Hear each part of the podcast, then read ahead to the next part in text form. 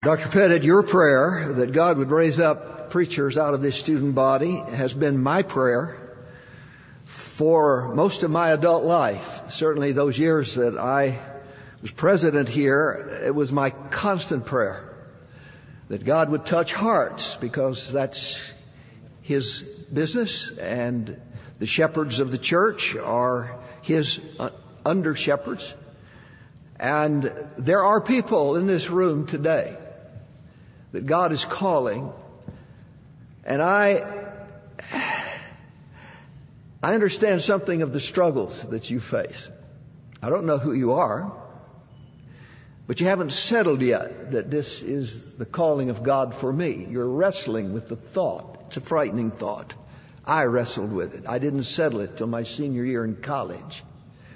I took another major because I figured that nobody would expect me to be a preacher if I didn't major in Bible or pastoral studies. But I took all my, un, uh, my uh, elective hours in Bible just in case God might call me to preach. So I had the Greek and I think I was just maybe six hours short of a Bible major, having all those elective hours in Bible. But I had a preacher father and a preacher grandfather and there were some well-meaning men along the way of life who would come and preach here and would eat at our table. When I was growing up, um, we'd eat all of our meals basically in the dining common. And those men would come and pat me on my head and say, Oh, little Bobby, we know you're going to be a preacher one day, just like your daddy and your grand. And my stomach just went like that.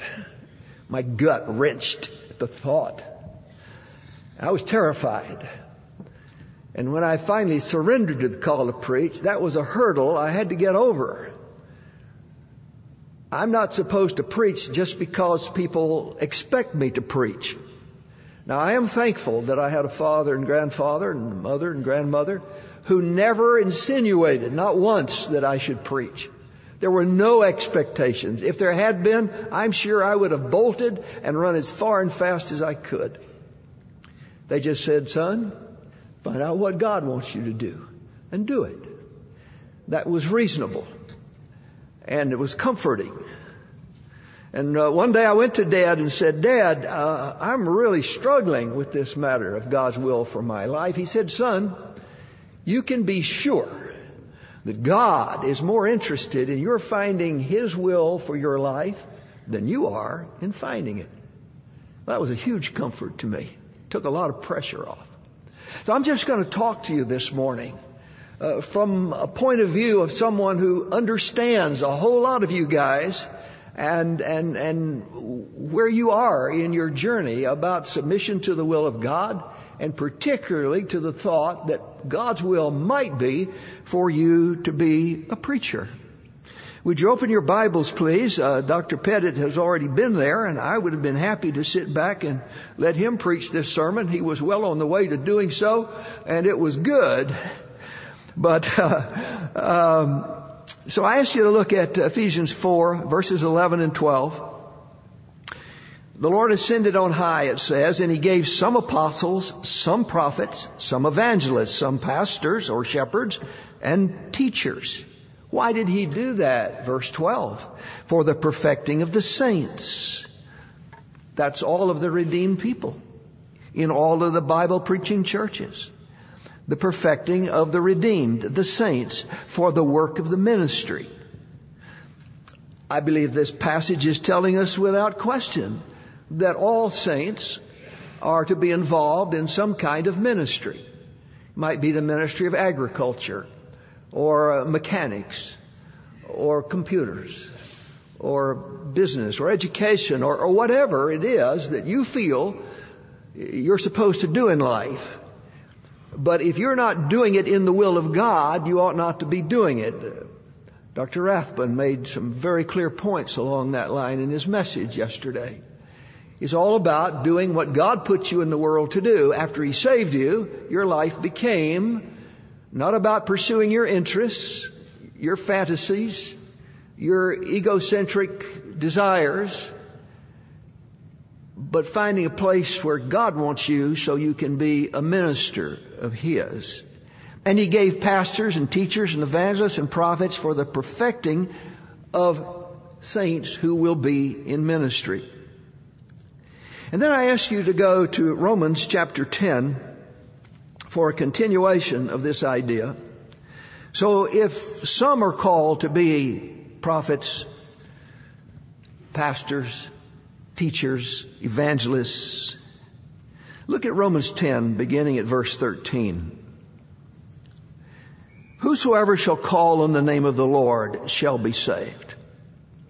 How then shall they call? On him in whom they have not believed, or how shall they believe in him of whom they have not heard? Or how shall they hear without a preacher? And how shall they preach except they be sent or commissioned? is it is written, how beautiful are the feet of him, them that preach the gospel of peace and bring glad tidings of good things. The foot might be the ugliest part of the body in my estimation, but it can be beautiful if you use those feet to take the gospel to the ends of the earth. So what are we presented with in verse 13 of this passage we just read in Romans? We're presented with a promise. In verse 14, we're confronted by a question. In verse 15, we're comforted by a solution.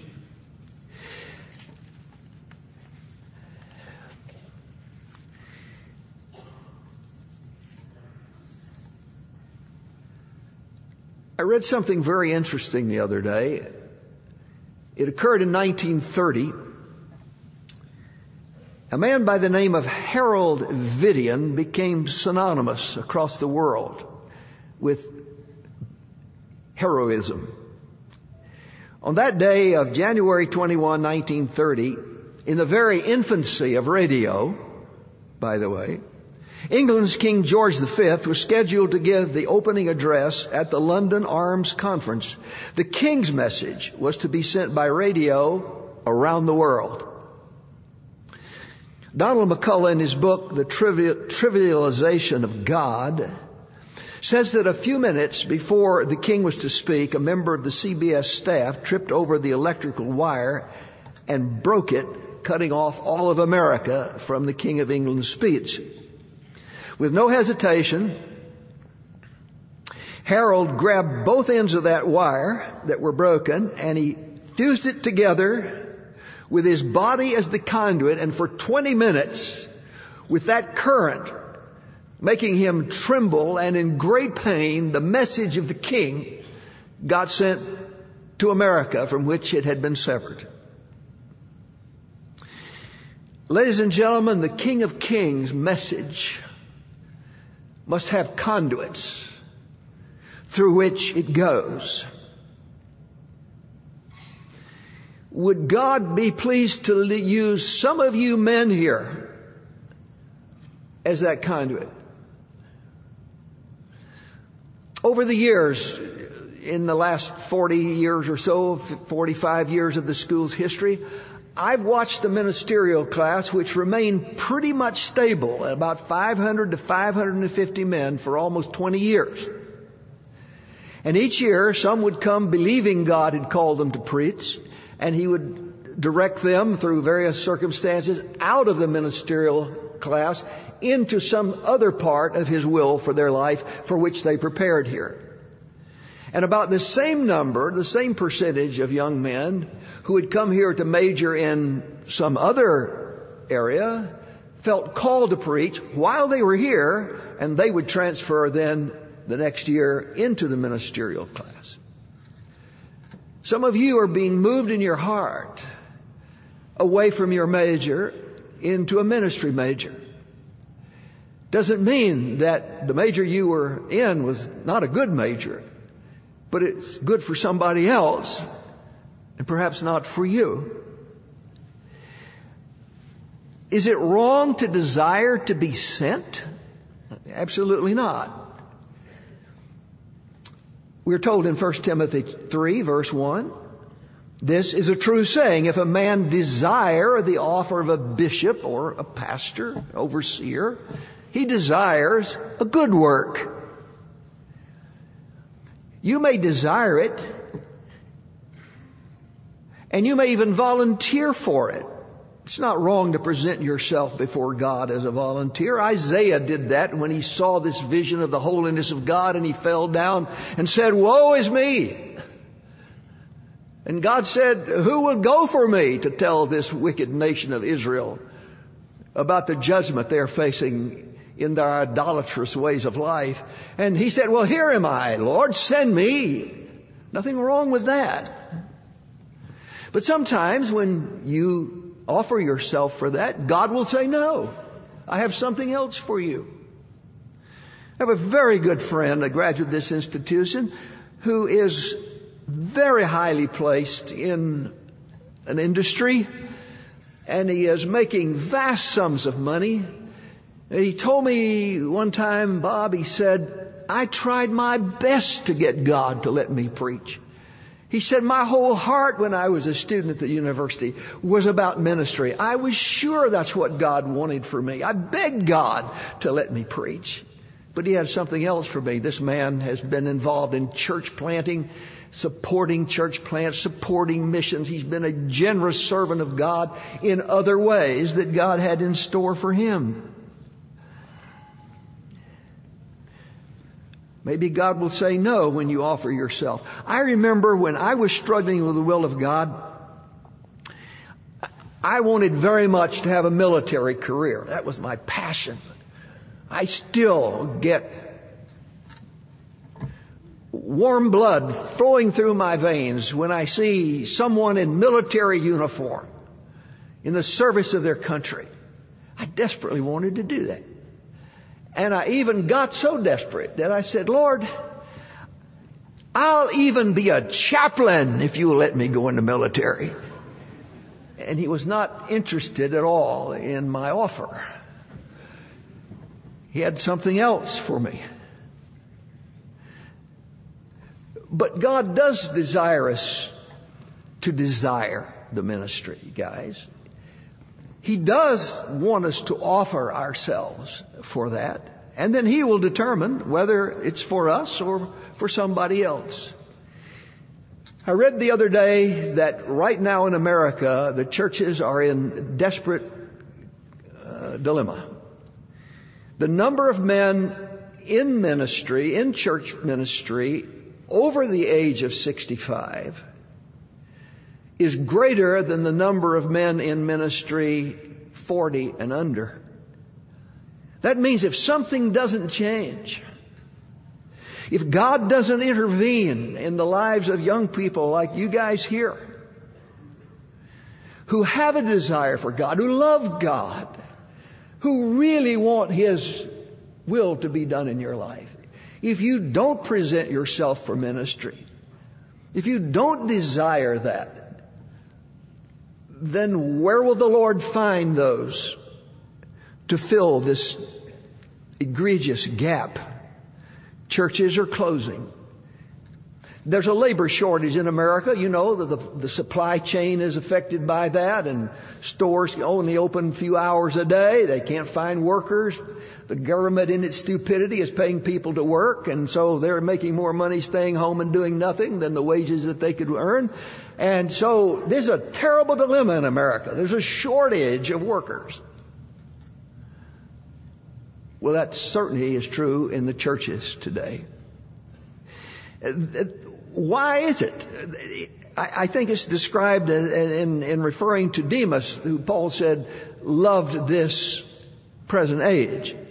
This present age with its technological distractions, the friendships secular friendships, the influences of uh, go, going on in entertainment that war against our souls and sap us of pursuit of God and interest in the things of God.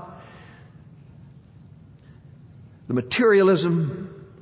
What is it going to take to reverse that trend and capture the attention of young men that ministry is really important? the evangelization of the world, it's going to have to do, something's going to have to happen that changes our view of the value of eternity in Christ. Monroe Parker was 30 or more years here in, in various roles at the university. He was vice president, he was in charge of the ministerial class, and many roles. He was one, a member of the first graduating class of Bob Jones College, a great man of God, a great evangelist. And he felt called of God eventually to go and accept the presidency of the Pillsbury Baptist Bible College. He told me that one day while he was president there, a preacher walked in and said, Dr. Parker, when you were at Bob Jones University, there were 1,200 men in the ministerial class. You were in charge of that class. He said, the pastor said, as I look at the Bible colleges, I see a, a dwindling supply of men uh, who are wanting to be in the ministry, even thinking about it. What's it going to take, Dr. Parker, to reverse that trend? Bob Jones University, along with the other Bible colleges, is seeing a decrease in ministerial enrollment. What will it take? Dr. Parker, without hesitancy, said, Well, sir, it will take World War III. When I was head of the ministerial class, it was just after World War II. Those men had seen their friends blown to bits in the foxholes. They'd seen carnage at its worst. And they realized that eternity is ahead for all of us. It can come suddenly. And when it comes, if you're not ready, the eternal death, the death of the soul separated from God in hell, is the most horrible thought that they could conceive of, and they wanted to get men ready to face and be with the Lord in eternity. And he said, Sir, this generation is distracted by other pursuits. Getting people to the knowledge of Jesus Christ is overshadowed by their selfish designs for what they would like to do with their life, what fascinates them, what energizes them, and would give them a sense of, of fulfillment and pride in this world. And until there's something that changes that design and that direction of their mind, we're going to continue to see a decrease in the availability of men for the ministry. Gentlemen, listen, the needs of the hour are great. The hour is late. The issues are eternal. People are perishing. God is not going to leave himself without a witness. Will you be one of them?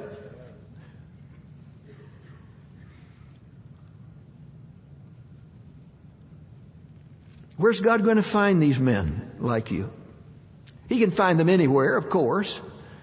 He can find them out of a bad background. Ernest Reveal, for whom one of these men's dorms is named, was the director and founder of the Evansville, Indiana Rescue Mission. He was a thin little man, high squeaky voice, frail body, preached here almost every year. He had braces on both legs. He was a polio victim when he was young.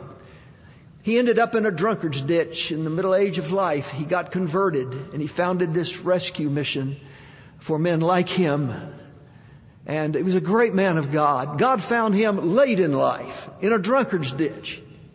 There was a young man that was sitting right down here in one of these seats that came to my office one day and said, I got a story I have to tell you. His story was this. He grew up in a Christian home, a Christian school. He had offices. He was an officer in his youth group. He did a lot of things, but he had no knowledge of Christ, no interest in the things of God. He just got in the flow of it all, and he was as lost as a goose in a snowstorm. And he said, I was sitting in chapel six weeks into the school year, my freshman year. I didn't care about being at BJ. I didn't care about chapel. I didn't care about God he said, I only came because my uncle, who was a graduate, said, son, if you'll go, I'll pay your way for four years. And he said, I didn't have anything else in mind for my life. And I thought, okay, I get a free ride to college. Why not? So he came. He said, I was sitting down there and one day you were preaching in chapel. He said, I don't know what you were preaching about. I didn't care. He said, I was probably on my phone messing around, which I shouldn't have been doing. And he said, I wasn't paying the least bit of attention. And all of a sudden I heard you say, the soul that sinneth, it shall die. And he said that was just like a spear that came to my heart. And I repented of my sin that day. He said, I'd heard all the gospel. I knew what to do. I repented of my sin. God saved me. He said, inside, I felt such a sense of relief and transformation before my next class, I went back to my dorm. I picked up my Bible. I started reading. He said, I just never read my Bible. I didn't care about it. I started reading and all of a sudden, in those few minutes, it just came alive to me. And right there in my dorm room, I said, Lord, I want to preach for you. He got saved and 30 minutes later, he wanted to preach. Sometimes God finds people like that. But sometimes, and I think most often, they get an early start in life, like many of you have. Paul said in 2 Timothy 3:15 uh, about Timothy, he said, "From infancy thou hast known the holy scriptures that are able to make you wise unto salvation." Many of you have been under spiritual influences for years. You're the most likely. From a child, you've heard gospel message. You know the scriptures. Why has God invested you with that kind of background? Could it be He wants you to preach? When I surrendered to preach, that was part of the mix of the whole thing. I said, Lord, I didn't ask to be in this family. I don't want to be part of the university. I saw the anguish of my father and grandfather and all the administrative things. I, I said, Lord, please let me do something else.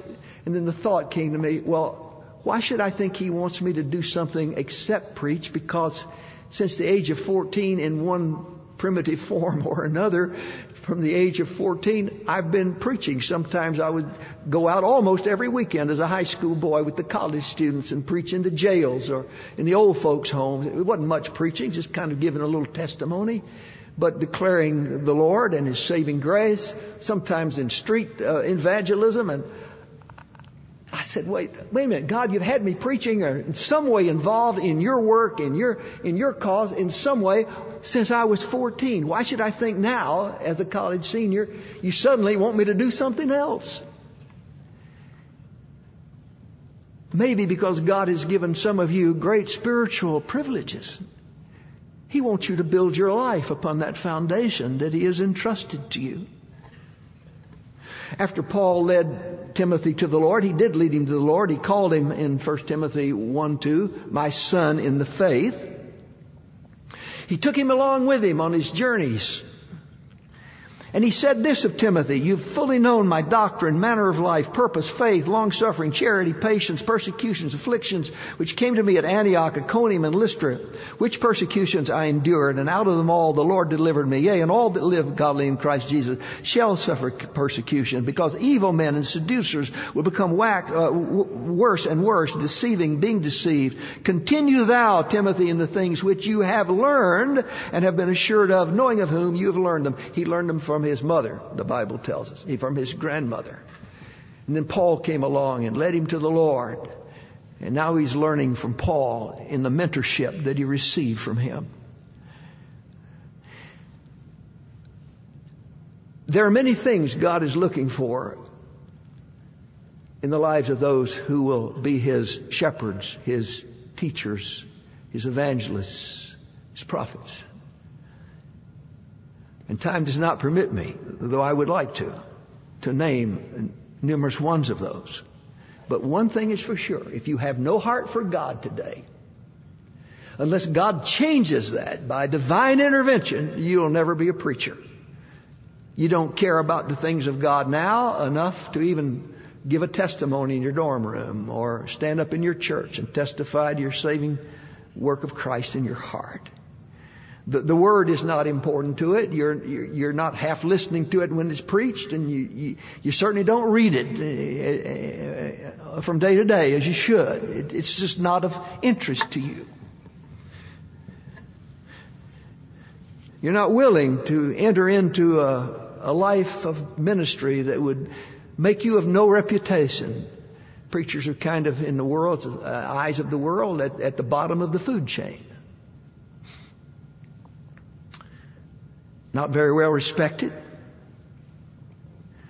not very well remunerated.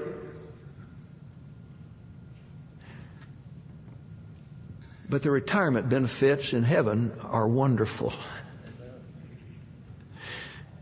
You're not willing to face the reproach that your family and friends would uh, send your way if you let them know that you were going to follow the Lord and His call to you to be a preacher.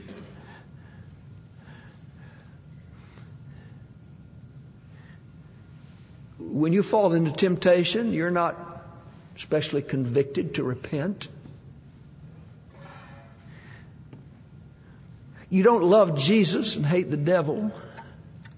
There's nothing that would draw you naturally to serve the Lord who is so remotely involved in your life by your design.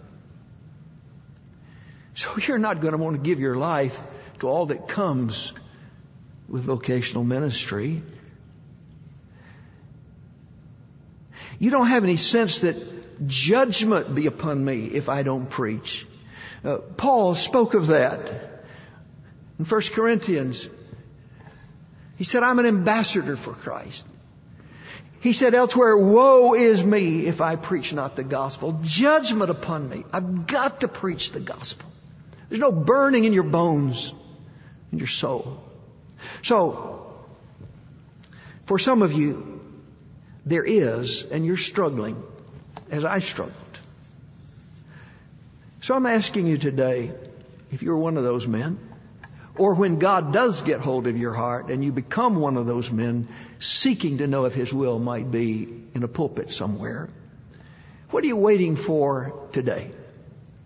Why don't you ask the Damascus question that Paul asked right after his conversion? Lord, what will you have me to do? That's a good start for finding your way to hear the call of God for your ministry. This is the entry door. Lord, what will you have me to do?